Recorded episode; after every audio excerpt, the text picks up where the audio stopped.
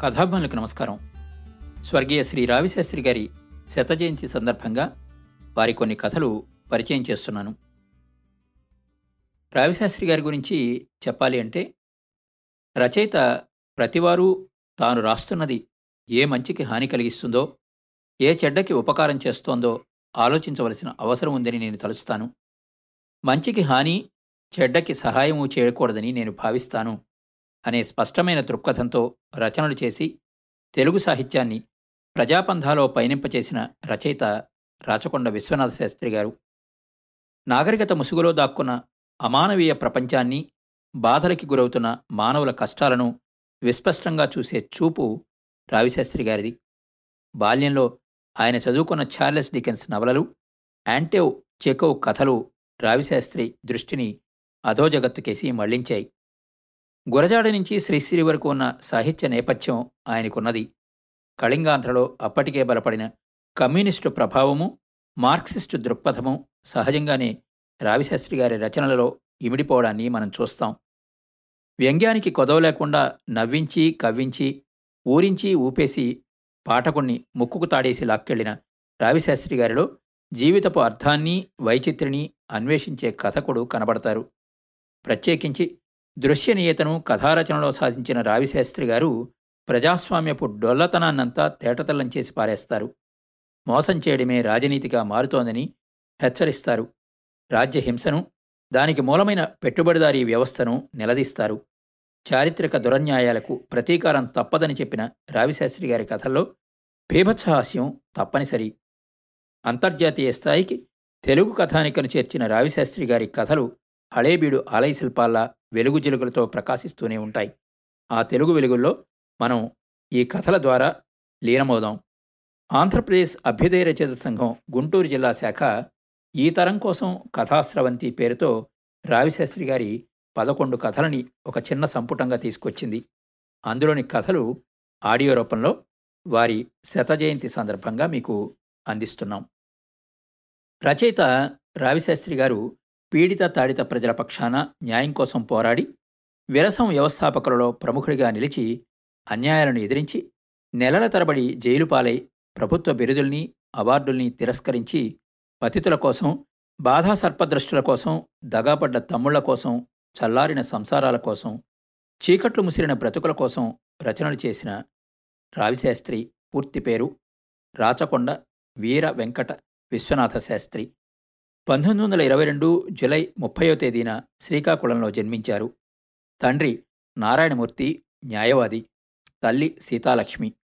రావిశాస్త్రి గారు వృత్తిరీత్యా న్యాయవాది. రావిశాస్త్రిగా ప్రసిద్ధుడైన ఆయన కథల్లో కూడా న్యాయవాదే. దీనహీన ప్రజల తరఫున ప్రతి రచనలోనూ వకాల్తా పుచ్చుకుని సాంఘిక న్యాయం కోసం వాదించారు. కథాసాగరం ఆరు సారా కథలు కలకంఠి బాకీ కథలు రాచకొండ కథలు ఆరు సారో కథలు బానిస కథలు రుక్కులు మరో ఆరు చిత్రాలు అలా రాసినవే.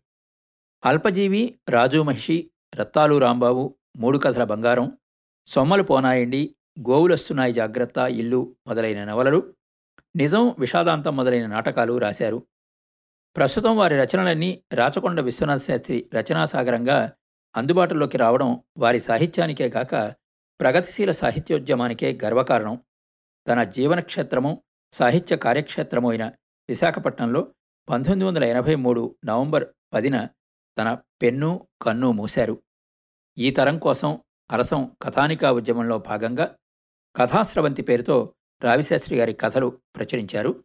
ఆ కథలు వారి శతజయంతి సందర్భంగా మీకోసం.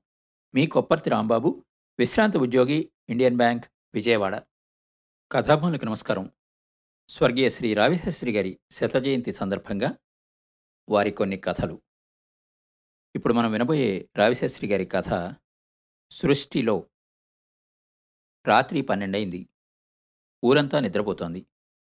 ఊరి చుట్టూ ఉండే చెట్లు చేలు అన్నీ నిద్రపోతున్నాయి. అవును చెట్లు కూడా నిద్రపోతాయిట. ఊరి చివర కమ్మల గుడిసె ఒకటున్నది. అందులో ఓ ఆడమనిషి ఇద్దరు చిన్నపిల్లలు నిద్రపోతున్నారు.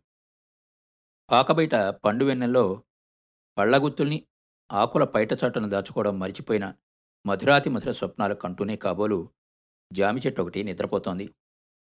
ఆ జామి చెట్టు కింద కోళ్ళగూడు ఒకటుంది. అందులో ఒకే ఒక కోడి పెట్టుంది. కోళ్ళగూడు నిద్రపోతుందో లేదో తెలీదు. ఆ పోగొట్ట శాస్త్రజ్ఞులు చెప్పాలి కథకులు కరెక్ట్గా చెప్పజాలరు. కోడిపెట్ట మాత్రం ఆ కోళ్ళగూట్లో కూర్చుని కళ్ళు మూసుకుందే కానీ నిద్రపోలేకపోతోంది. అసలే దాంది కోడి కొనుకు అందులో దాంది భయం బతుకు. అందులోనూ అది ఈ మధ్య స్థలం మారింది. అందుచేత దానికి చాలా బెంగగా ఉంది. స్థానచలనం దానికి బొత్తిగా ఇష్టం లేదు. కానీ కోడిపెట్టల ఇష్టాయిష్టాల ప్రకారం లోకం నడవదు కదా? కన్ను మూసుకుని మధ్య మధ్య కన్ను తెరుస్తూ కోడిపెట్ట ఏమేమో ఆలోచిస్తూ కూర్చుంది. లోకం తీరు కానీ బతుకులోని భావం కానీ దానికేమీ అర్థం కాకుండా ఉంది. హిమాలయాల గుహల్లో సన్యాసులు చలిచలిగా కూర్చున్నట్టు ఆ కోళ్ళగూడు కింద అది భయం భయంగా కూర్చుంది. దానికి నిద్ర రావడం లేదు. బాధల భయాల వాళ్ళకి సరిగా నిద్రలుండవు. దొంగలకు కూడా నిద్రలుండవు. వాళ్ళెప్పుడూ తెలివిగా ఉంటారు చలాకీగా ఉంటారు. చంద్రుడు అలానే ఉన్నాడు. పట్టపగ్గాలు లేకుండా విర్రవిగుతూ తిరుగుతున్నాడు. కానీ చాలా అందంగా ఉన్నాడు. గురువుగారికి ఎసరపెట్టిన పక్కా దొంగ అయినప్పటికీ అతను కవులు తన గురించి రమణీయమైన పదాలతో రమ్యమైన కావ్యాలు రాయడానికి వీలుగా ఎంతో అందంగా ఉన్నాడు. ఆయనే కానీ భూమి మీదకి దిగితే ఏ చోర సామ్రాజ్యానికి చక్రవర్తో ఏ దొంగల దేశానికి ప్రెసిడెంటో అయి తీరగలడు. చంద్రులా అందంగా లేకపోయినా వీరన్న కూడా అతనిలాగే మేలుకొనున్నాడు.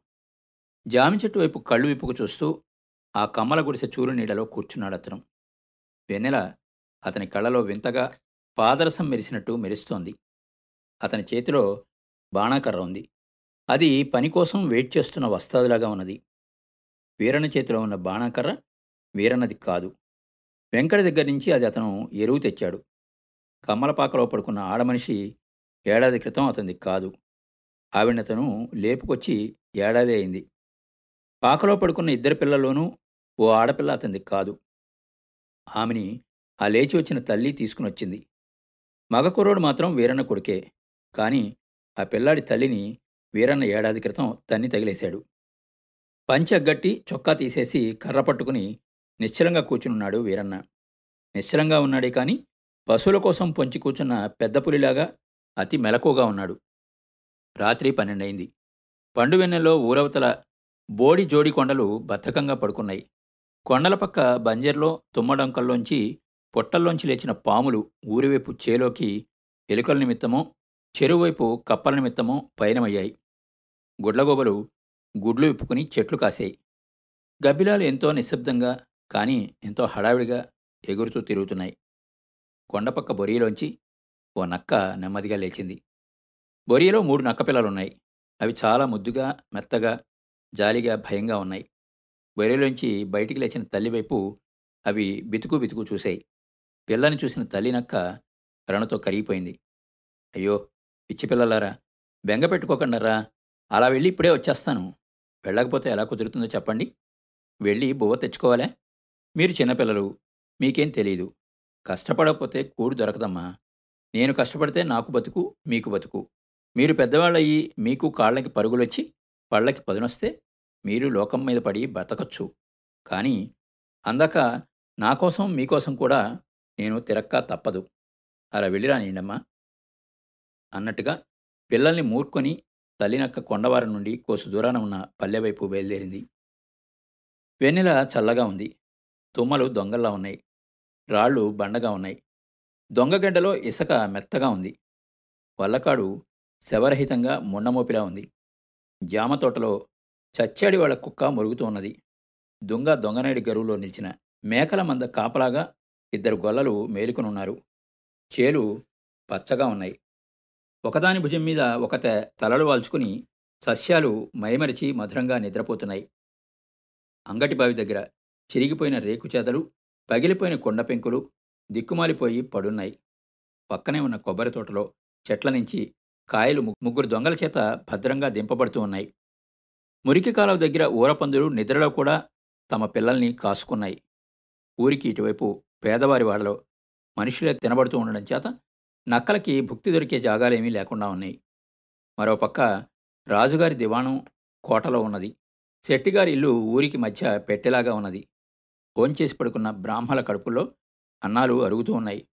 పెదనాయిళ్ళ కోడిపెట్టలు పుంజులు పిల్లలు వారి వారి ఇళ్ళలో ఎంతో భద్రంగా దాచబడి ఉన్నాయి. వారి పశువులు నెమరవేస్తూ నిద్రలో కూడా కొమ్ములు విసురుతున్నాయి.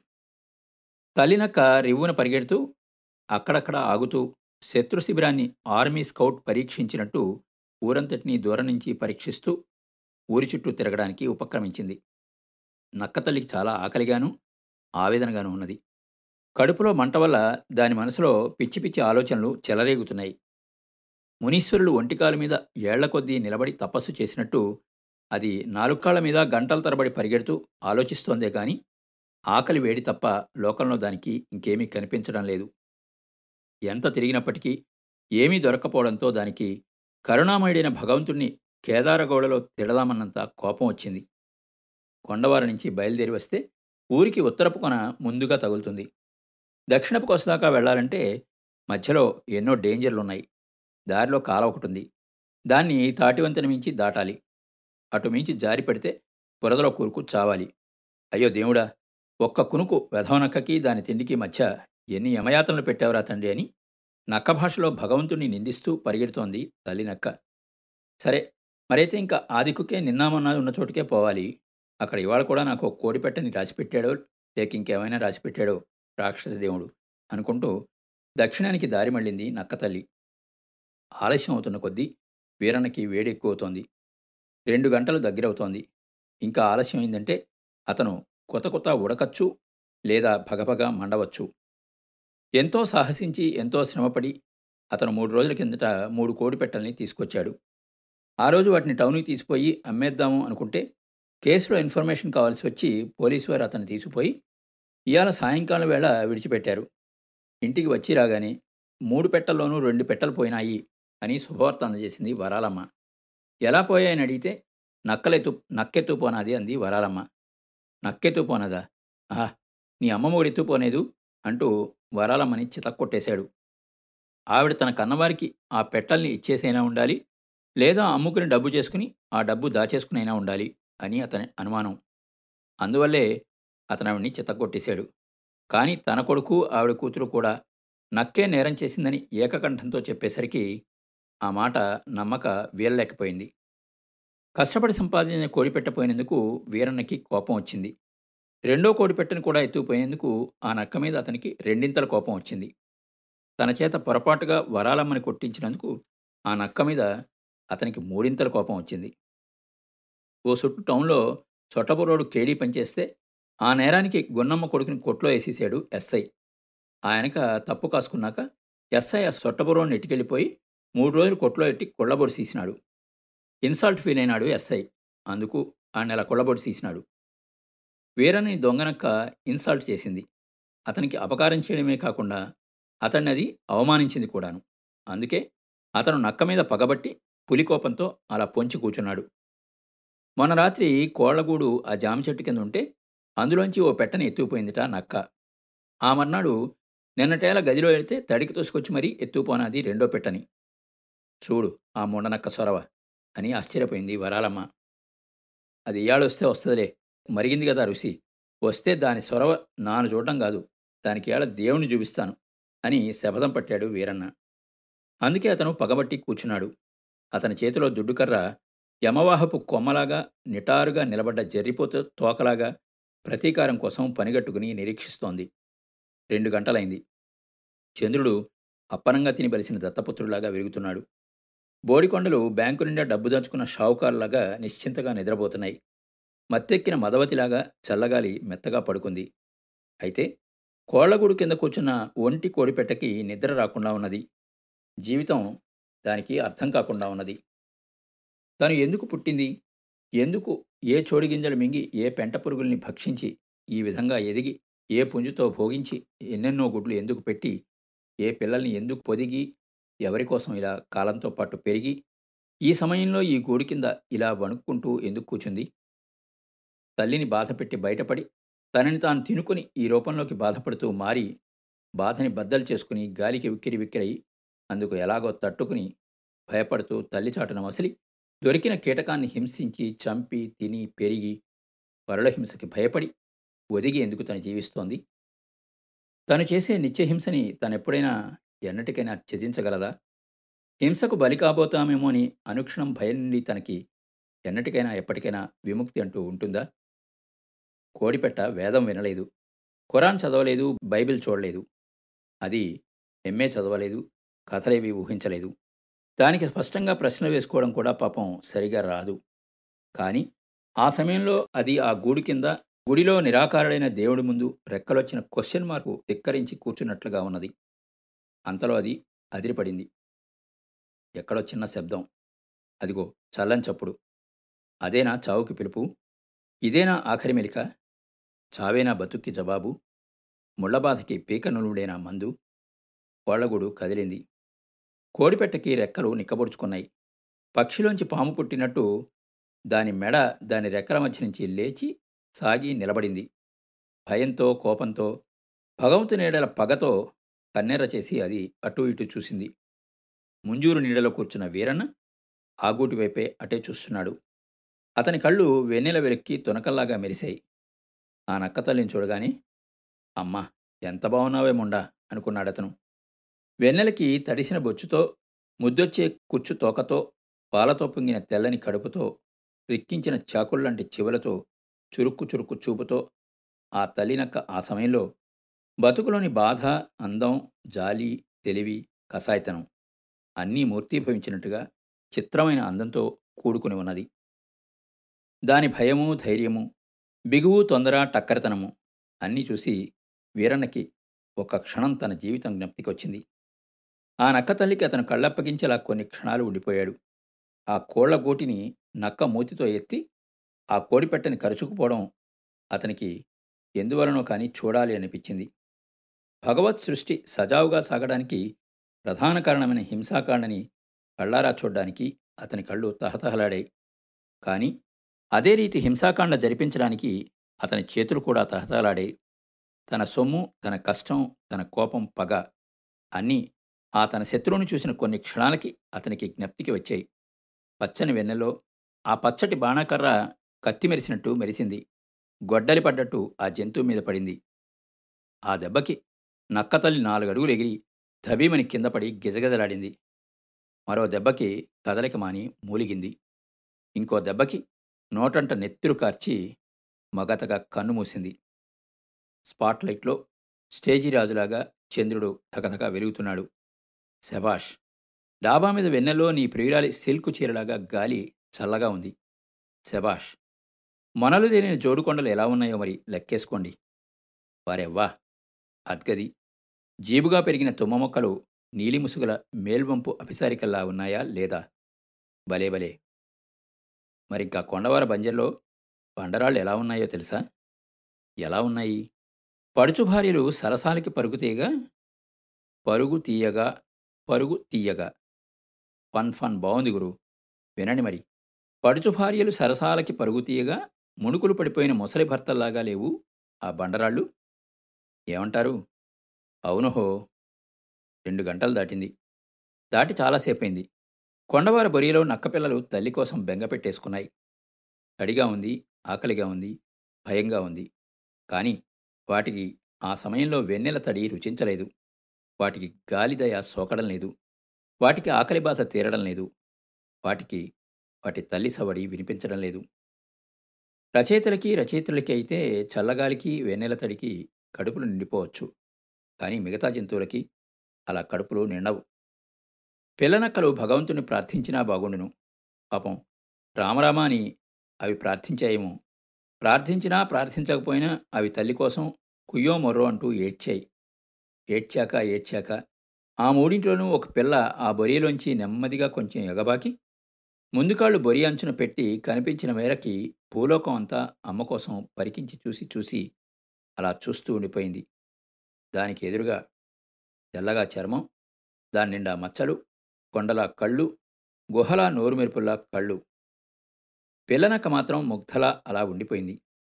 ఆ తర్వాత అది నెమ్మది నెమ్మదిగా ఆ కొండచిలో నోట్లోకి దాని కడుపులోకి వెళ్ళిపోయింది. ఆ తరువాత మరో పిల్ల దాని వెనుక మూడో పిల్ల. మూడూ కూడా సృష్టి స్థితికి ఆ విధంగా లయించుకుపోయాయి. రక్తం కక్కి ధృతి తప్పిన తల్లి నక్కలో కొన ఊపిరి కొంతసేపు కొట్లాడింది. మరికొంతసేపటికి దాని కాయం కదలిక లేకుండా పడినా దాని స్మృతి మాత్రం కొంచెం కదిలింది. స్మృతి కదిలిన కొద్ది క్షణాల్లోనూ దాని మనోనేత్రం ముందు దాని జీవితం అంతా కదలాడింది. ఎండలో నల్ల కొండ నీడ వెన్నెల్లో పైరుపచ్చ గాలి పొలాల్లో చెరుకు తోటలో తీపి అంతకుముందు అంతకంటే తల్లిపాల తీపి. మెత్తని తల్లి మూతి ముద్దు ఆనాడు అమ్మ వెనుక పరుగు. ఓనాడు మొదటిసారిగా రుచి చూసిన మొదటి కోడి పటి నెత్తురు ఇయ్యటి మాంసం మేకల్ని వేటాడిన రోజులు. వాటి బెదురు చూసి తన నవ్వులు. కొబ్బరి తోటల వెండి నీళ్ళలో ఉత్సాహపు పరుగులు తన తొలిప్రియుడి వాడి కోరచూపులు ప్రేమతో వాని మెత్తటి కరుపులు కసితో అతని వేడి కౌగలింతలు తన కడుపులో మెత్తటి శిశువుల బరువులు తన ప్రసవం తన వేదన తన పిల్లల అరుపులు వినగాని తన చెవుల్లో పులకరించిన స్వర్గమే తన గుండెల్లోంచి పాలధారగా ప్రవహించిన వైనం.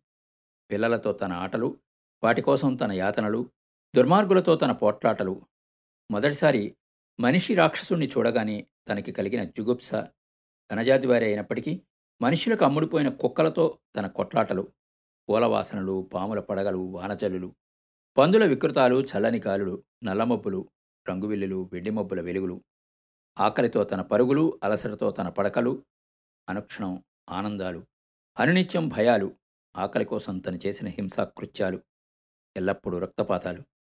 ఓహో! అయ్యో! అరే ఏమిటిది? ఎందుకిది? నన్నెందుకు పుట్టించావు? ఎందుకు చంపుతున్నావు? ఎన్నెన్ని ఆశలు కల్పించావు? ఎన్నెన్ని పాపాలు చేయించావు? ఎన్నెన్ని హింసలు పెట్టావు? పెట్టించావు? ఎన్ని హింసలు? ఎన్ని హింసలు? నాకెందుకు ఈ పుట్టుక? ఎందుకు ఈ చావు? ఏమవుతారు దిక్కుమాలిన నా పిల్లలు? ఏ హింసలు? ఏ హింసలు? తెల్లవారేసరికి నక్కతల్లి చచ్చిపడింది. దాని ముఖాన నెత్తుటి నవ్వొకటి మాత్రం ముద్రగా మిగిలిపోయింది. దాని గుండెల్లోంచి చిమ్మిన రక్తము పాలు బూడిదలోకి జారి అక్కడ ఇంకిపోయాయి. తండ్రులు చేసిన పాపాలకి తనయులు శిక్షలు అనుభవించడం నిజమైతే ఈ పాపం అంతా సత్యనారాయణమూర్తి తండ్రి నీదే ఈ పాపం అంతా అన్నట్టుంది ఆ నెత్తుటి నవ్వు. మరునాడు వీరన కంటే ముందు అతని ఆడది వారి పిల్లలు నిద్రలేచారు. ఆ చచ్చిన నక్కను చూసేసరికి వారి ముఖాలు సూర్యకాంతిలో మామిడి మొక్కల్లాగా ఆనందంతో మెరిశాయి వికసించాయి. సచ్చింది రాక్షసముండ అని కసిగా తిడుతూ చూసింది వరాలమ్మ.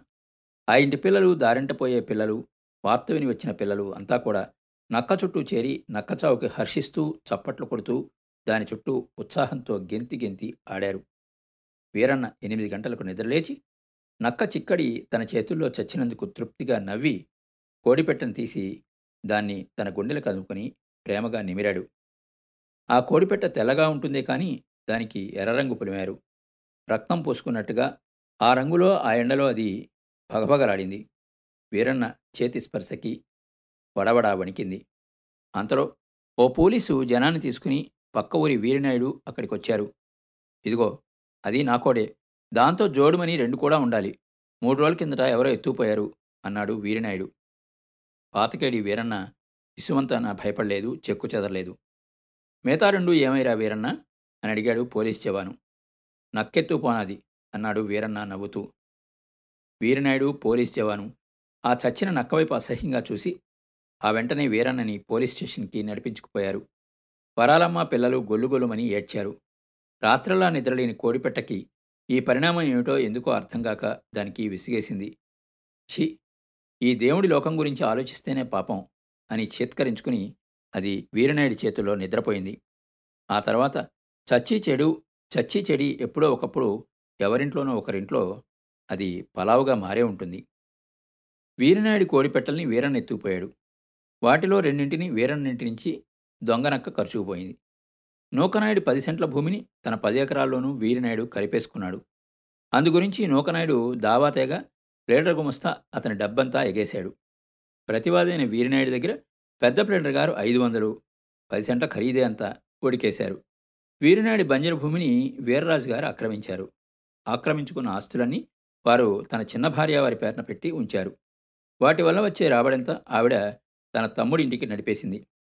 ఆ తమ్ముడు ఆ సొమ్మంతా తన ఉంపుడు గత్తెకి ఇచ్చేశాడు. ఆ ఉంపుడు గత్తె ఆ డబ్బంతా తనకి నచ్చిన వాడికి ఇచ్చేసింది. ఆ నచ్చినవాడు సినిమా చిత్రం కోసం మెడ్రాస్ వెళ్తే తారలు డైరెక్టర్లు కొంత డబ్బు తినేశారు. మిగతాది ఒక నాటుకోడి చెట్టియారు లాక్కున్నాడు. ఊరివారి డబ్బుని కార్మికుల కష్టాన్ని దోచుకున్న చెట్టియారు గారి చేత ఒక మార్వాడి దివాళా తీయించాడు. మార్వాడి గారిని ఒక తాబీతర్లా వారు తమ ధృతరాష్ట్రపు కౌగిట్లో కలుపుకున్నారు. తాబీతర్లా వారిని ఓ ఇంగ్లీష్ కంపెనీ రాజ్యం వారు లాగుదామని చూస్తున్నారు. వీరందరినీ ఓ అమెరికన్ సిండికేట్ సామ్రాజ్యం వారు చెరచడానికి వారి రెక్కలు పట్టుకుని గిజగిజలాడిస్తున్నారు. సిండికేట్ వారి కాలి కింద ఇసుకని కొందరు జపానీయులు దొలుస్తున్నారు. వారి సీటు కింద వేరొకరు గోతులు తవ్వుతున్నారు. వారిని మరొకరు మరొకరిని ఇంకొకరు ఇంకొకరిని వేరొకరు వేరొకరిని వీడు వీడిని వాడు వాడిని వీడు వీడిని ఇది దీన్ని వాడు వాడిని మరొకడు మరొకడిని వేరో విన్నారు కదండి? కీర్తిశేషులు రావిశాస్త్రి గారి కథ సృష్టిలో. మరో మంచి కథతో మళ్ళీ కలుద్దాం. అందాక సెలవు. మీ కొప్పర్తి రాంబాబు విశ్రాంత ఉద్యోగి ఇండియన్ బ్యాంక్ విజయవాడ.